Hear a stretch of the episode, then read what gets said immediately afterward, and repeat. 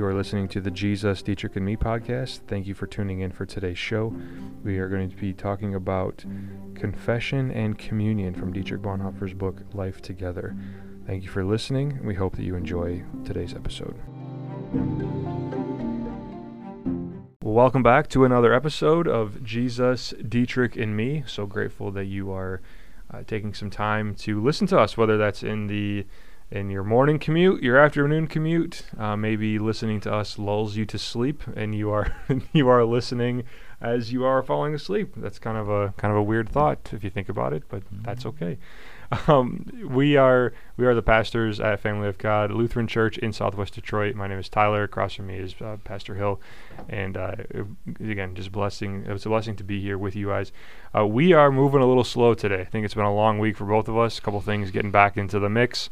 Uh, with different uh, different preaching engagements. Pastor Hill led a Bible study that uh, started this morning.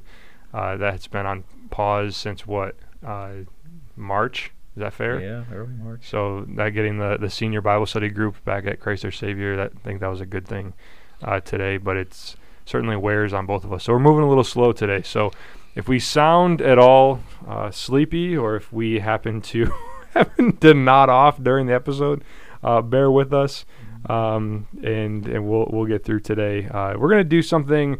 Uh, we're gonna continue with doing something differently. We last week we we strayed away from uh, the cost of discipleship, and we talked about mental health, uh, which was a good episode. I thought it was. I think it was good for for both of us to to talk about, and um, especially in you know the times that we're living in today. Uh, but today we're gonna we're also we're not gonna return back to the cost of discipleship yet. Uh, we're actually going to look at Dietrich Bonhoeffer's Life Together, uh, and this was this was a book that, uh, oddly enough, I received for free when the seminary table was out at Concordia University in Ann Arbor. They were giving these copies away uh, of of this book, and so I, I read it before I even graduated college. Uh, and then reread it again when I joined here at, at, Family of God. And Pastor Hill, you've done a lot of Bible studies mm-hmm. with with life together, including the one that you run on Saturdays with a close group of guys. So we're going to look at this this page. I'm sorry, this quote from uh, chapter five, which I mentioned in the intro, uh, called "Confession and Communion." So this is uh, again "Life Together" by Dietrich Bonhoeffer, chapter five, and this is page 110. And this is this is the, the quotation that that he uh, that he says. And I can I want you to try to imagine um, the first half of this quote probably being a little sarcastic, would you say, oh, Pastor yeah. Hill? And then followed by a very, very true fact. So here's the quote. So Bonhoeffer writes, he says, Many Christians are unthinkably horrified when a real sinner is suddenly discovered among the righteous. So we remain alone with our sin, living in lies and hypocrisy. So that's two parts, right? Yeah. Yeah. Um, well, first of all, I've been suffering from insomnia. So, are you suggesting if I listen to myself, I might sleep better? I, I did not say that. Well, maybe if I'm listening to you, I'll sleep better. Yeah, but I can be loud sometimes. You're very, you're very soft-spoken and gentle. Uh, I'm not as, I'm not as gentle when it comes and soothing when it comes to, to preaching. I tend to be a little more in your face. Uh, yeah. So, in the typical Lutheran church, typical ba- any church really uh, with all of our, I'm going to use the word pretensions. Uh, oh. when a real sinner, what would a real sinner look like walking in the door? Uh, what does Family of God look like? Yeah. Dirty, smelly, carrying a, uh, a 40. What's a 40? Uh, that would be a 40 ounce bottle of malt liquor. Yeah, partially consumed. And of course, he sits in the back row, and everybody's thankful Right. Uh, because then they don't have to look at him, and they don't have to uh, talk to him, talk to him, confront him, and uh, most churches that I've been pastors at, all of all of three, and two of them would be typical Lutheran churches. Yeah, one or two elders would be right there at his side to help him get out of the church as soon as the service was mm-hmm. over. Yeah. Well, it reminds me of a of a story. Uh, there's a couple. One of our guys here told us told this story where he went to another church. I won't uh, I won't say the name of the church for the, the sake of of that church, but he went from our he went from he was he's been in Detroit his whole life. He's been homeless for a while, and he went to this church, and he started to walk down the aisle to the front to like get close to the altar area, and one of the ushers tapped him on the shoulder and asked him, or said he might be more comfortable in the back, or something like that. And that was that was a guy that is just like you described. You know, he's got a Mhm. beard. He's you know looks looks like oh I have a beard. Uh, he's you know got a mangy beard. He's a little probably a little smelly, uh, ripped jacket, dirt all over him. Uh, looked like he probably hasn't showered in a couple days, and he was at l- quite Weeks. quite what Weeks. yeah weeks yeah maybe weeks. Um, I thought you said reeks, and I was like yeah prob- probably that too. Um, but this was a guy that he genuinely wanted to go to church, and that was what he was met with. Oh, you're a real sinner. We don't want you to be here. You might be more comfortable in the back. You can hear the gospel, but we don't want you to be close. Well, we actually prefer you weren't here at all. We Well, just don't know how to get you out. right. of Ex- here. we still want to we still want to uphold our Christian duties and say that we didn't kick somebody out of the church, but we might as well have. Yeah, so we talk about that sometimes in comparison when we go to other uh, suburban churches in uh, terms of uh, placards around our neck. Mhm. You want to explain that? Yeah, um, placards around the neck. So when we go to uh, our suburban churches, and I know we have a we have an audience, you know, from churches like Christ Our Savior in Livonia, uh, church that we love, love, love, love being a part of. Um, you know, but it's vastly different from Family of God, and in churches that are in the suburbs and and more uh, better off communities. I think that's probably a fair fair way to say that. Um, you, you people like to hide their brokenness. Uh, people uh, don't they don't come in saying, "Guess what I did yesterday?" or "Pastor, you'll never believe what I did."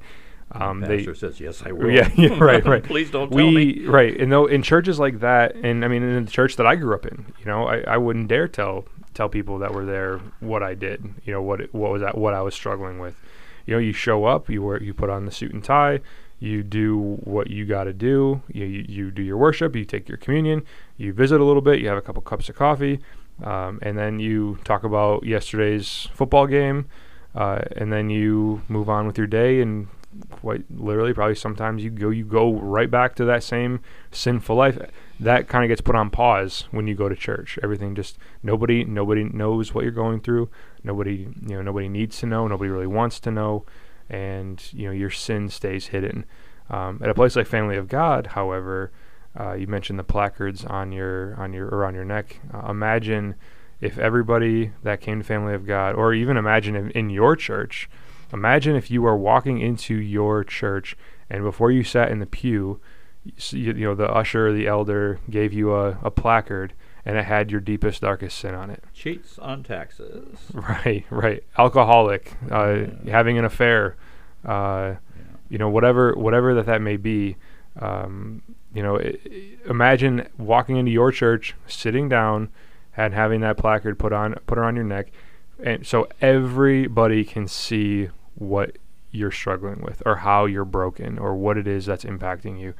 Uh, and it comes in different flavors. Might it might you might some people might have multiple placards on them.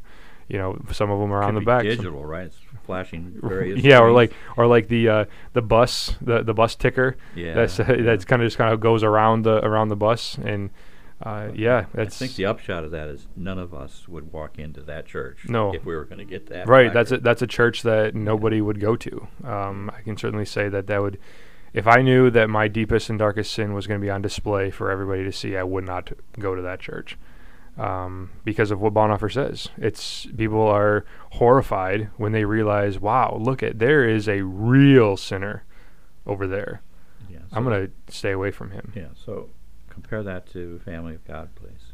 Yeah, Family of God. When we, I mean, it's people come here and we say they uh, they might as well have that placard because in this neighborhood, Everybody um, knows. every yeah everybody knows everything.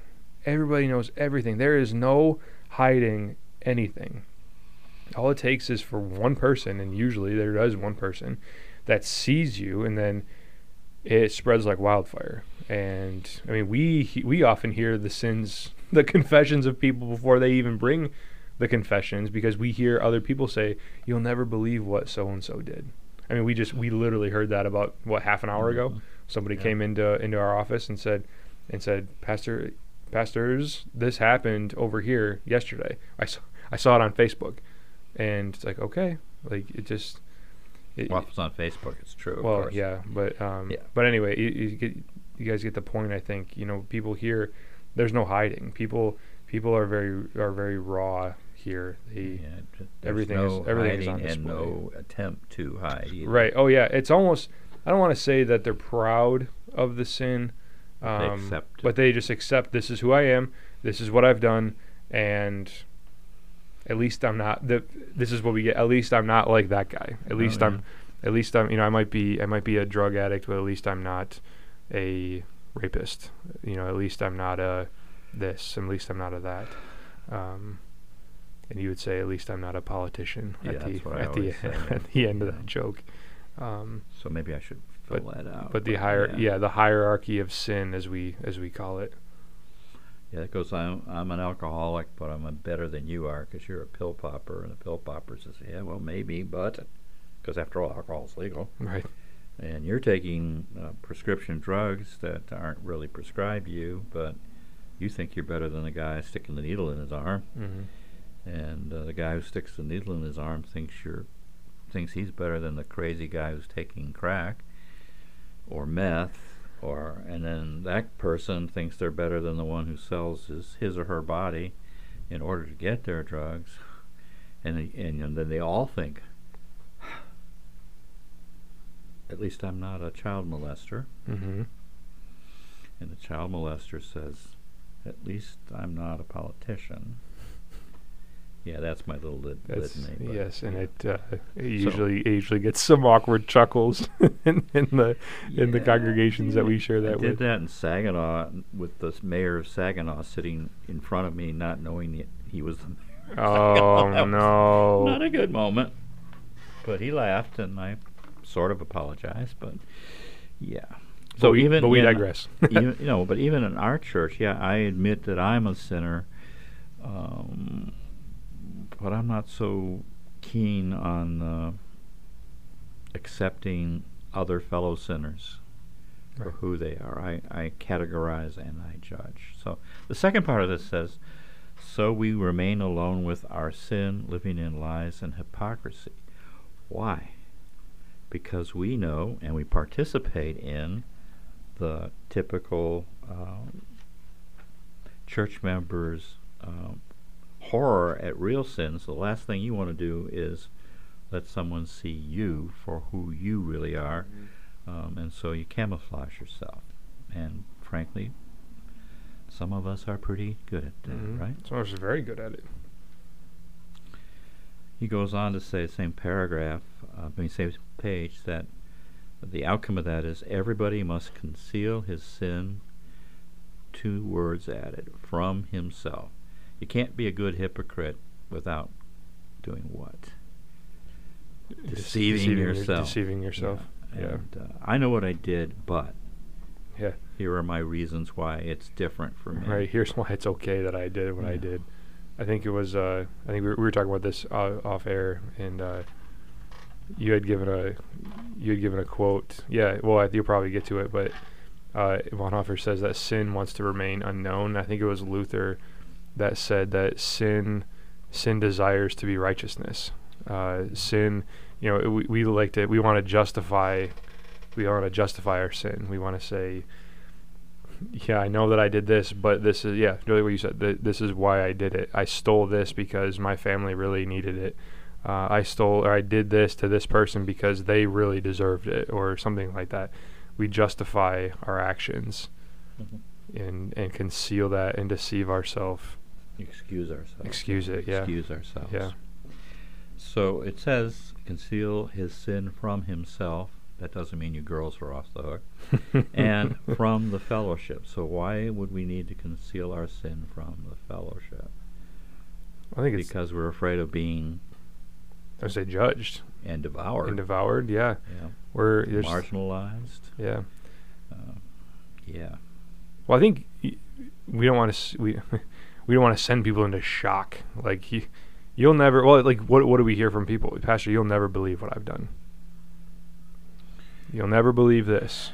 Yeah. Never believe that. And or I don't want to tell you because I don't. I used to say this to my mom and my dad. I don't want to tell you because I don't. I don't want you to get mad at me.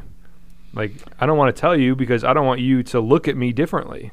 Yeah, I don't want to face the consequences. Right. Well, that too. did, Yeah, for sure. Yeah, and one of the consequences is to be shamed or uh, humiliated Mhm. or. So another little story, because you know sometimes these things come to haunt you when I say and teach things like this. A young man doesn't come here anymore, so breathe easy. That I knew, but he didn't know that I knew, was a uh, child molester, uh, convicted and released.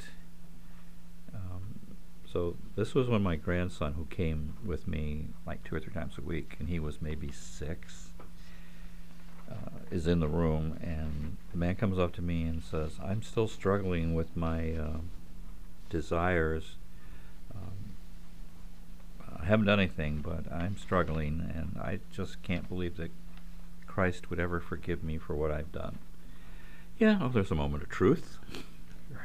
Right. Okay. Yeah. You get an A. You get an A for confession, right? Yeah, I said the right words to him. So you get an A for absolution. right? and I looked over my shoulder at my grandson and said, "You will never be alone with him again." hmm Um, so, yeah, that doesn't mean we have to be stupid about uh, Right. about sin, but yeah, Well, that's why you know we've said before, forgiveness is not forgetting. We've said this before on this podcast. You can forgive somebody for their th- for what they've done, but you don't forget what they've done. And if that's the case, and I mean, you don't forget that this, yeah, you can forgive this young man for for being a, a child molester, but you can well, Remember- Christ can forgive him. I, you know, I struggle, to be honest, but yes, Right. Well, that's that's why that's why I, mean, I would struggle with that too. Absolutely, I would, um, and that's why we say uh, our forgiveness is not ours. It doesn't come from us. It comes from Christ. Yeah. So here, uh, just to carry this a bit further before we do, like a medical diagnosis, uh, here um, we're often not surprised by what people say they've done, and sometimes we have to. Don't yawn. Sometimes, Sorry, I told you. sometimes i i because of mental illness, we have to sometimes try to decipher if what they're saying is what they've done or is Mhm. what they thought they've done or in their imaginary world. But and I'm a, you know more than once treading carefully, and this has happened in many churches. Uh, someone will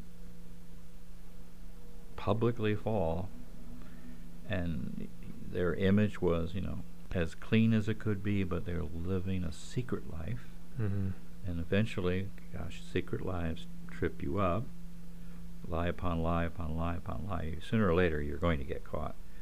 Um, you can just hope you're dead before you get caught. Right. never mind. Uh, yeah, and it, that's truly shocking when you know the perfect pastor turns out to have had an affair, or or or the perfect elder turns out to um, Be an addict. uh, be an addict, or the perfect council member turns out to have been embezzling from the church. Right. Um, those shock us much more than what happens here because we get sucked into the illusion or delusion of perfection that uh, um, people portray themselves as. Yeah. So this is a so what. So what? Bonhoeffer would say the so what of that is that sin in the fellowship, because he takes that to be the church, the fellowship is corrosive, um, especially hidden sin. He's going to say uh, confessed sin is healthy, but hidden sin is like cancer. Yeah. Um, I. You say that's a. That is a powerful illustration. I think that you say that hidden sin is very corrosive. Uh, man, it's like batter. Like I think of battery acid that just eats away at just it. Uh, I mean it. That just erodes everything and takes everything from you, completely disfiguring things, and it's painful and it hurts. And but the, the fr- there's the freedom in the in in the forgiveness and in the confession, getting rid of that Yeah. corrosive activity. Except most of us don't believe that we will be forgiven Correct. and accepted. So we just let it continue to eat at us. yeah. And what does that look like? Often it looks like withdrawal from the fellowship. Yeah. Um, you know, I just don't feel like pretending today, so I'll skip church. Or, you know, maybe I need to change churches. I'll tell everybody I don't like Pastor X's preaching, but really I need to go somewhere else and uh, start my uh, my uh, pretenses all over again. Cause Yeah. It knew Yeah. I'm tired of hiding it from these from this group of people, Yeah. so I'm going to hide it from it's another group of people. over Right. here, so I'll move on. And Yeah. so it's destructive. If I get too close to somebody, they might know my deepest secrets. So he also says, page in the same chapter, page 110, he says um, some hard words here. Sin demands to have a man by himself, Yikes. alone. Um, and when he goes on to say, and when sin has you alone, you are utterly alone. Um, that's called slavery to sin. Mm-hmm. This is different than uh, we all sin. We're all sinners and saints, and we live this life. And you know, Luther says, first of the ninety-five theses, our uh, Christian life should be a, a life of daily confession. That's normal, but living in darkness with your sin uh, destroys you, destroys your family, and your community and church. Well, I think about it this way. Um, think about the the prisoner and his, or like those old movies, or maybe even modern movies, where they they capture somebody, they hold somebody hostage, and they throw them in a cell, or they throw them in a, a dark room that's dingy and grimy, and you're shackled to like the you know like the one of the posts or one of the one of like the pipes, like you're just hanging there with you know with your arm your arms that are shackled together and there's no way to move your body. There's nobody else in there. It's dark. It's wet. It's there's and you can just Rats of are nibbling on rats are nibbling at you. on. yeah and you got the Get and the you can children out of the room. right right. And you can hear the you can hear the drip drip drip of the and you just hear and you're calling out and nobody can hear you. That's what being alone with that sin is. When you say that you are utterly alone and not only are you hurting you're not only are you hurting in that moment but the people that you love that aren't with you they're hurting too because now you're away from them. And and that that total loneliness and that total depravity yeah it doesn't affect just you anymore Mhm. it's affected everybody else that you know Often, um, I, wanted to go somewhere else, but now I'll go here. Sorry. Um, what you think you're hiding, um, you're probably not hiding it as well as you think you are. right And people who are outside the church look in at you, and they're saying, "This is the church." hmm This guy says one thing, and this is what he's he actually lives doing. another life. Uh-huh. Yeah. So we have the sinner sate uh, truth. I'm, I'm going to put it on the right hand. Uh, and the left hand, Paul says, sin shall have or not have dominion over you.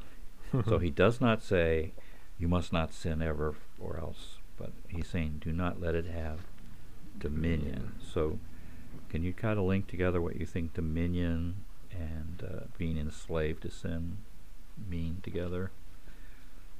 What does dominion mean? Yeah, dominion like it rules over you. Yeah. Like you like that is the that is the that is what has all your attention. That's what has all of your uh that's what takes precedence. That's what is controlling you. Um Yeah, maybe you could say you've surrendered yourself to this particular sin. right. And maybe I mean in somewhat willingly.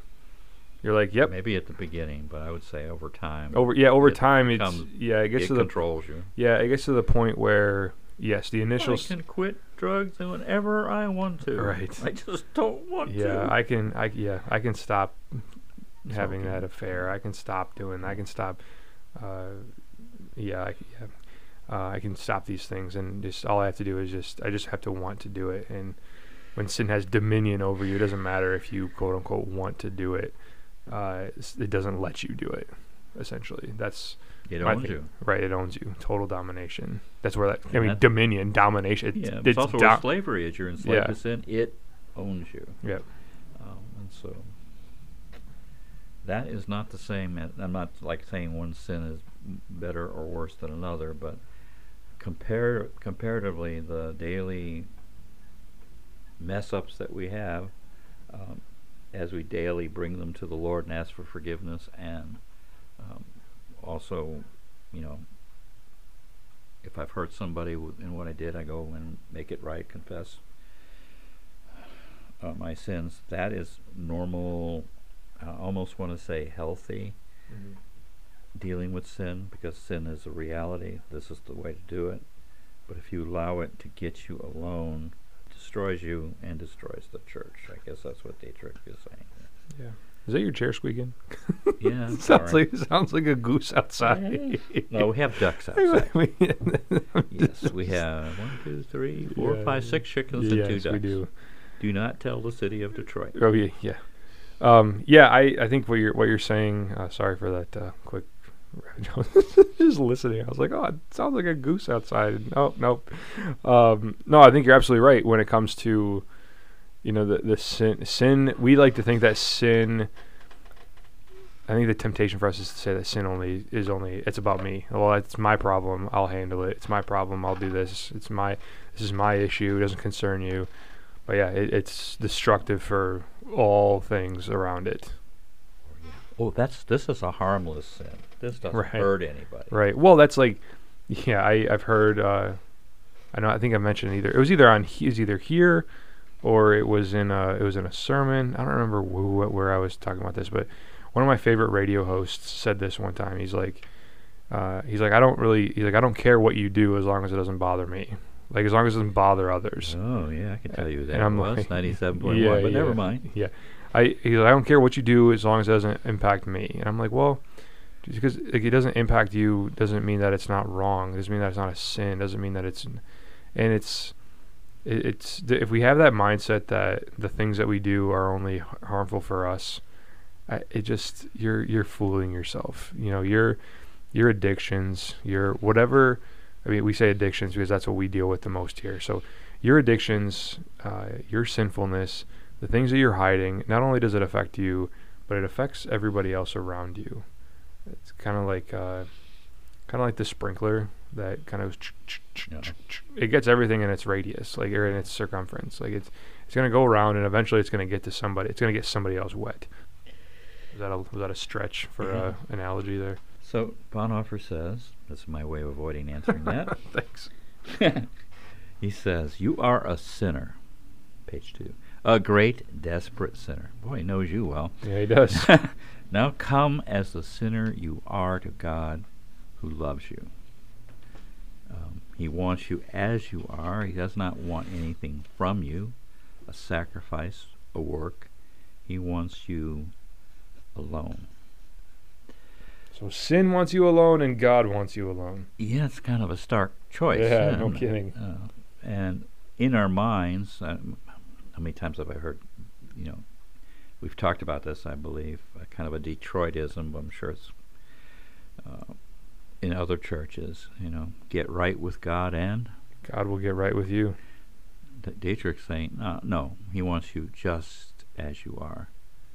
That doesn't mean, of course, that he's going to let you be as you are, but what's the problem of, with uh, the idea I have to fix myself before I can present myself to God? Well, it goes with what we've talked about before here. It's that's an arrogant statement, in my opinion. Um, you're you're taking credit for your salvation. Uh, well, I did this part, so Yeah. God, you can do you can do what you do now. Um, and it's like okay, but you can't. You are so paralyzed in your sin that you can't even make that first step. I was, lis- I was listening to the radio the other day, and it said it was on the Christian station. This was on the message on XM radio, and the the host or the guy was like, "God's done this, this, and this. All He's asking for you is to make the first step." I'm like, dude, you can't even make the first step. Like God doesn't go 99% of the way and say, "Okay, I've come this far. You need to do. You need to give me something." That's not. That's not the way that. That's not the way that works. Or- God, God goes the entire way because when you're dead, or you like you say, when you're dead, dead in your transgressions, you cannot move when you're dead.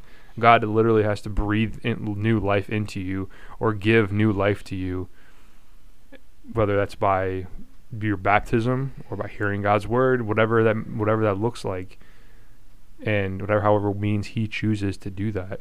Yeah. So more more But- fundamentally, if I'm saying I can fix myself, then I don't need a savior. Right. Yeah. Yeah. And God knows that. God knows that we can't fix ourselves, which is why He did what He did.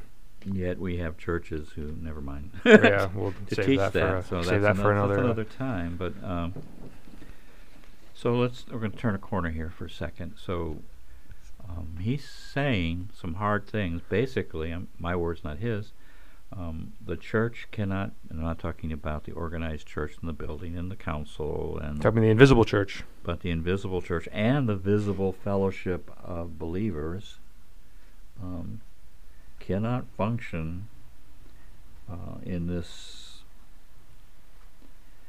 um, environment of uh, hiding your own sin and uh, shaming and um uh, rejecting actual sinners. So it'd be like a hospital. You know, sometimes we t- talk about family of God as a hospital.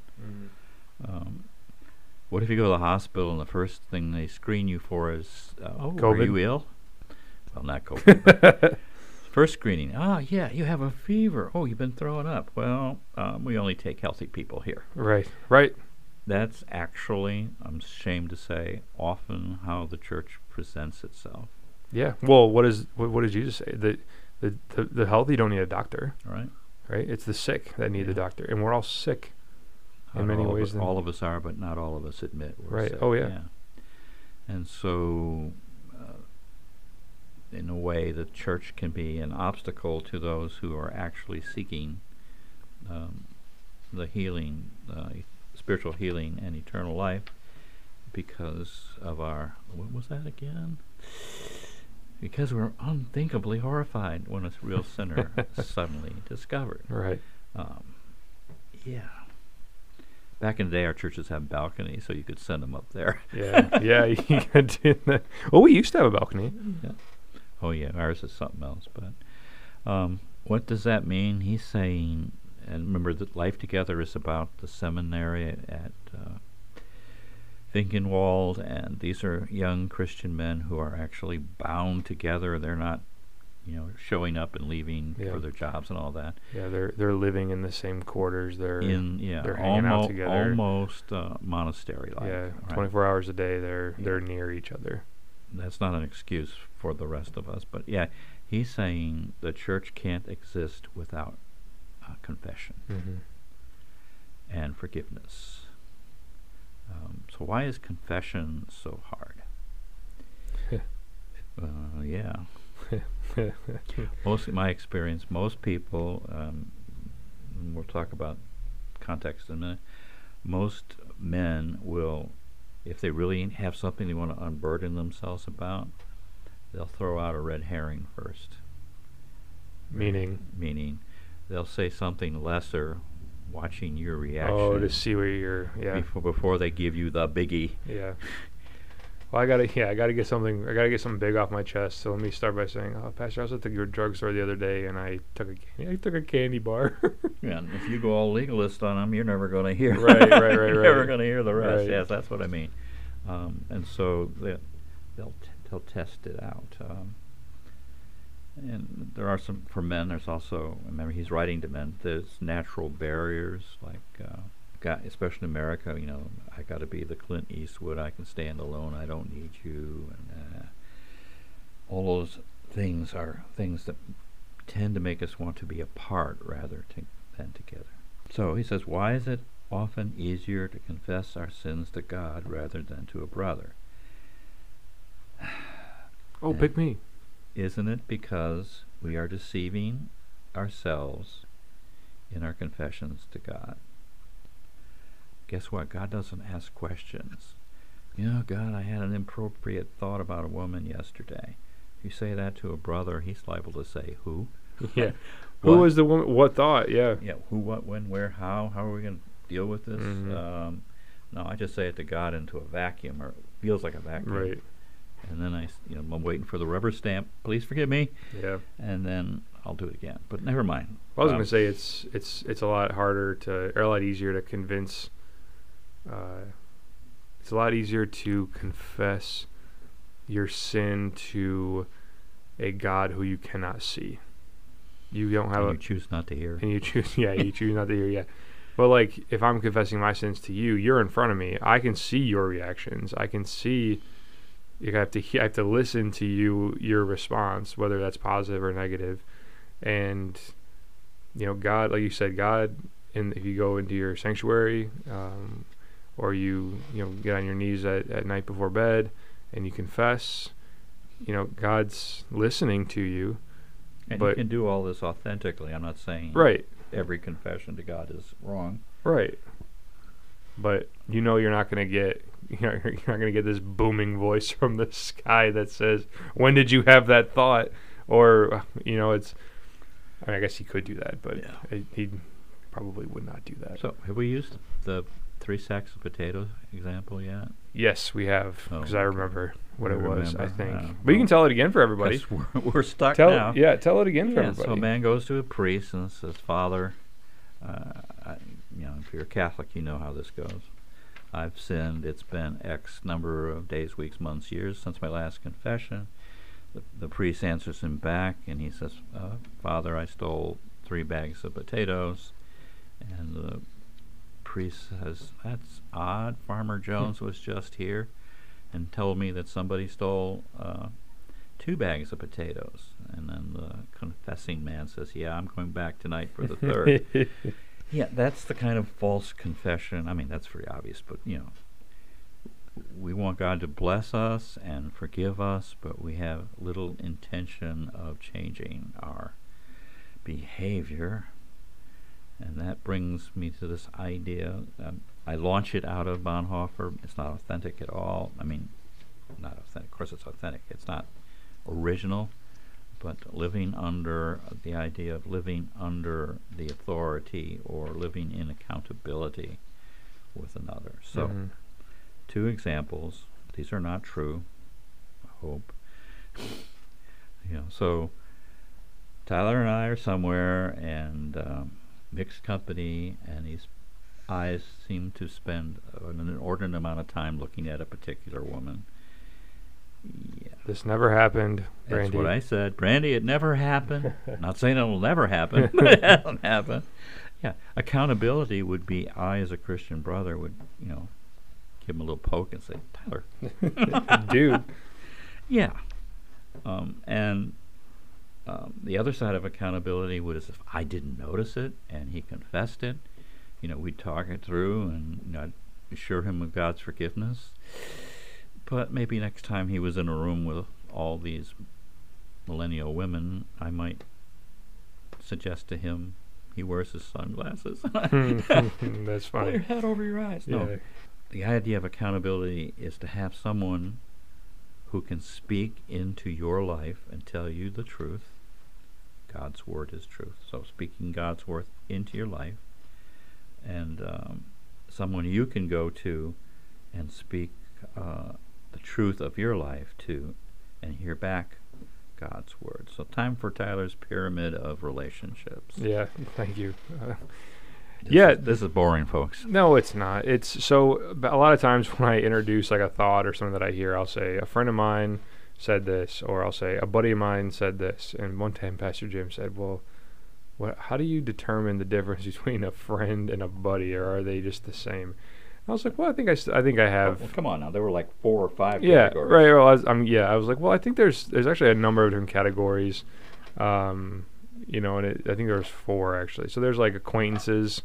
Acquaintances are the people that uh, you know that you see every day, or maybe not every day. You kind of you, you're very friendly towards them. You know, if you see if you Wave run at into them, acknowledge them. Right. So I think about it. I think about like a like a like when you go to a pastors conference. Okay. So there's like there's the pastors that like I know that I'll say, hey, how's it going? How's ministry? Oh, it's good. Oh, good. Good to see you guys here. Uh, you know, we'll t- we'll talk later.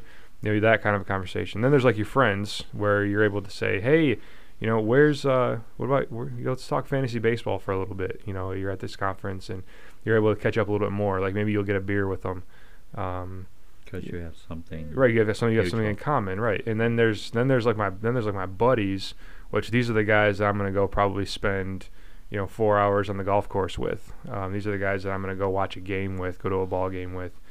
And then there's the then there's the I guess we would call it like an Uber category uh, that I would simply just call my brothers. And these are the these are the the the guys that um, that know my that know my my secrets, that know what I struggle with, that know you know things because I have confessed to them. I'll never forget there was uh, it was one time when I was in college and I can't remember exactly what it was, but I remember what I did uh, immediately after, and I called. Uh, I'll just give him give him a shout out. I called Critter, uh, Chris, who's studying to be a pastor. Um, I called him and I I said, hey, "Can you meet me at Sidetrack now?" And he was living in on campus at Concordia, and he said, "Yeah."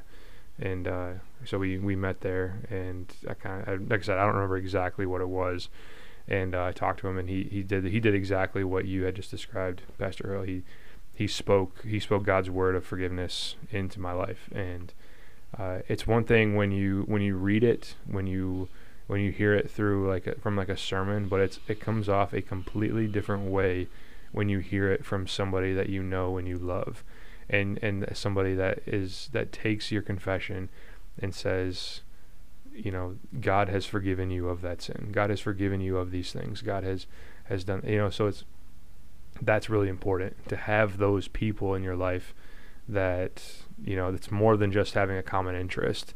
It's more than just having you know these are the guys that I play fantasy baseball with. It's more it's it's these are the guys that that I that I am comfortable enough to be vulnerable around. It's the people that that know that know what I'm struggling with, and that I know that if I, if I if I confess to them something that's going on, that I know that they're gonna they're gonna correct me with love, and they're also gonna forgive me. And if hopefully if it's something that they can help you, um, a burden that you they can help you with, they can.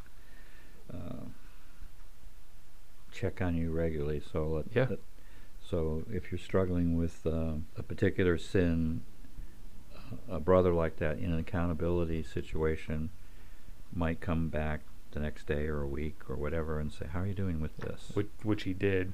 Yeah. And he still continues to do. Yeah. So, so. yeah, that's uh, it's really about the sinner needs to hear from Jesus, mm-hmm. and the brother or sister brother gets to be and speak Jesus into the other person's life. right. life. That doesn't work in a larger context of a congregation, but um, I'm going to take a half a step back. Not my. Saw that. You didn't. You didn't know. Go on Facebook and say, "I need six brothers." These guys are all people who you currently built. Taking, currently taking applications. yeah, you built up relationships with over time uh, I'm going to say you probably did red herring things with them, even if you didn't yeah, know you probably, did. Yeah, probably. Um, so that you knew that you could trust them, and they knew they could trust you, and so it's really saying you invest in each other. Um, so everyone needs that in their life, and the other word, as we're getting late here, transparency. Uh, no it's really not something most of us want to do is to have somebody see us as we really are. Uh, Jesus sees us as we really are, obviously, but I'm I'm telling you, you don't think about that very no. often. no, and maybe and maybe we should. maybe we should, but maybe that would be such a horrifying thought. yeah. Uh, well, it's like that, that verse in Jeremiah when he says that yeah, God has you know sought the heart, the the darkest of the depths in the heart, and it's and it's like that that thought should absolutely terrify you that to know that God has has dug deep into your heart and knows every single little bit about what's truly inside of you. Like when you think that, when you think about that, like that's like oh my gosh, like the God of the universe knows absolutely everything. I'm not hide. I, it is impossible for me to hide anything. Unfortunately, he knows more about you than you know. Right. I don't want to know Which that is either. also horrifying. Yeah. So That'd be and like, com- and comforting at the same yeah, time, though. Yeah, that's like you know, you do something, try to pretend your mother uh, didn't see it, and she did, and she hasn't said anything, and you finally Right. man up, and right. yeah, she says, "I know," and you think, "Oh gosh." Yeah. Or I, I I've used this example before. You you your mom knows you didn't clean your room, so she comes upstairs while you're cleaning the room and you're shoving everything in the closet and under the bed. She goes, "Oh, Tyler, nice.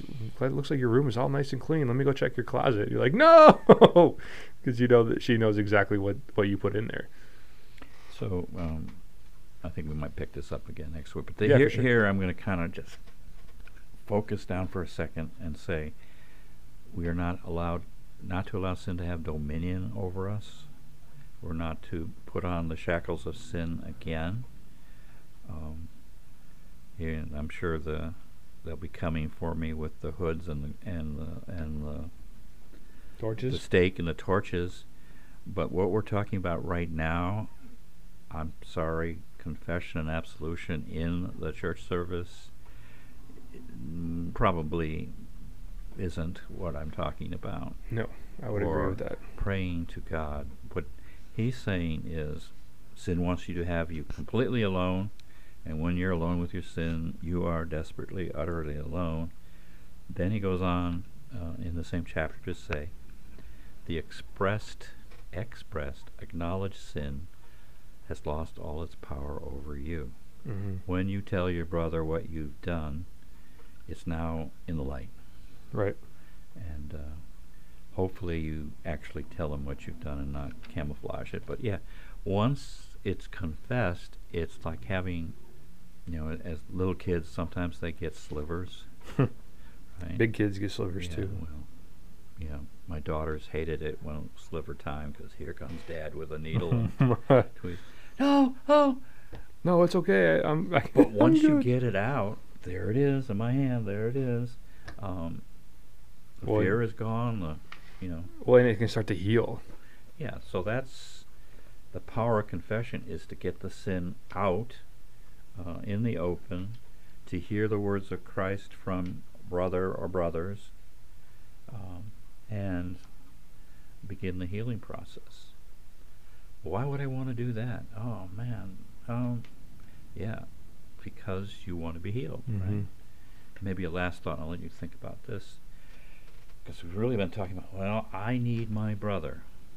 Um, we and then we like to. s- Some men, I, more than often than I, more often than I care to think about, will say, "Well, I don't really need my brother."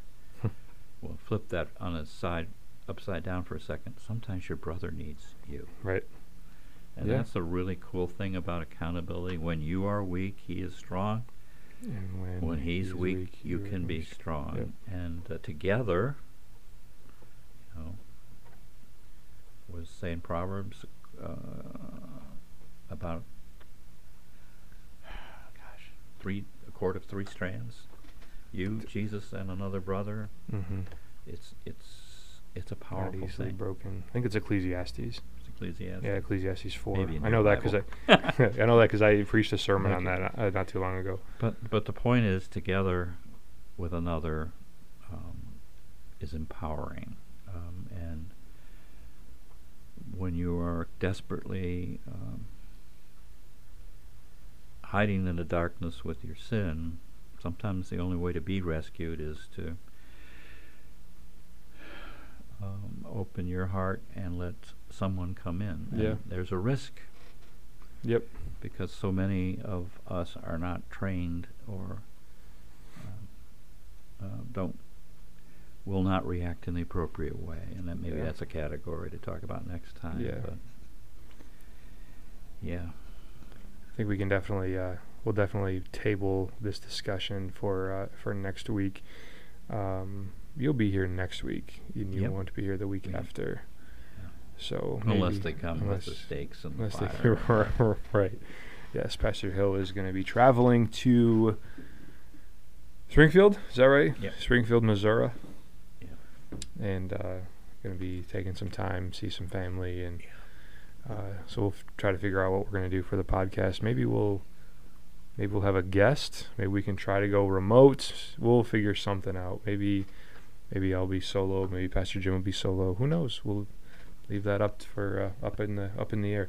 Um, but yeah, I think uh, I think where we've landed for today is I think our challenge today is think about those people in your life that are your brothers or your sisters that fall into that category of people that you can be vulnerable with. Think about that and um, and, and be and be thinking about even asking and considering can I have you know is this can I have this relationship with this person Yeah, so that be the difference between proactive and reactive. Mhm. I'm in desperate need of a brother, that would be reactive.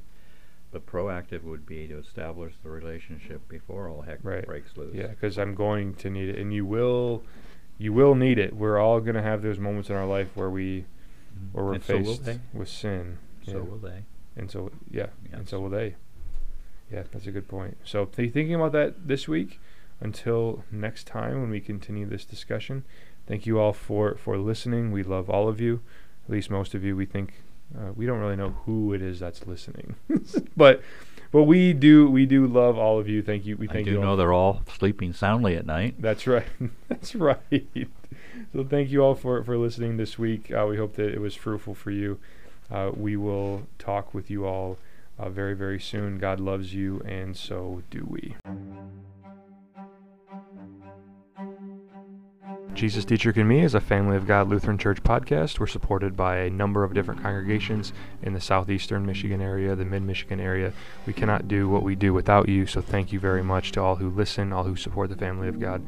If you have a chance, make sure that you go to uh, fogdetroit.com. Make sure that you rate and review the podcast so that other people can find it and enjoy listening. Thank you for listening today. We'll talk with you all next week.